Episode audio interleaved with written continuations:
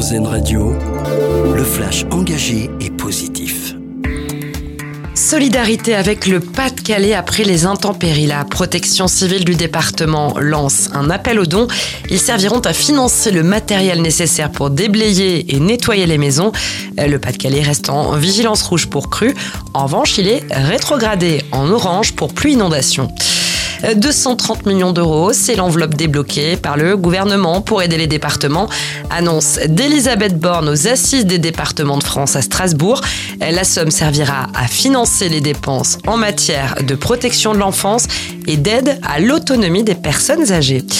Alors que les températures se rafraîchissent, Sanofi assure qu'il n'y a pas de risque de pénurie de doliprane pour cet hiver.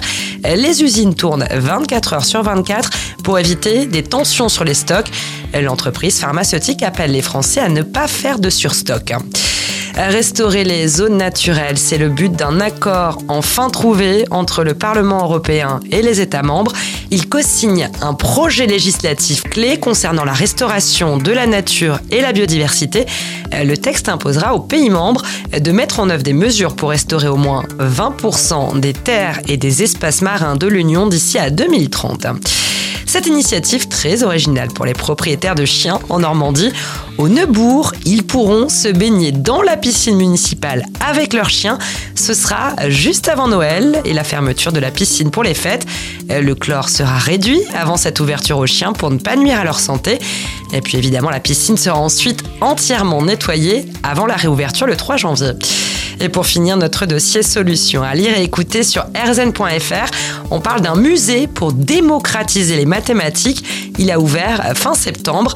La Maison Poincaré, c'est son nom, et le fruit du travail de chercheurs, enseignants, médiateurs et autres passionnés. Ensemble, ils ont conçu des expériences interactives pour montrer que les maths sont vivantes et influencent le monde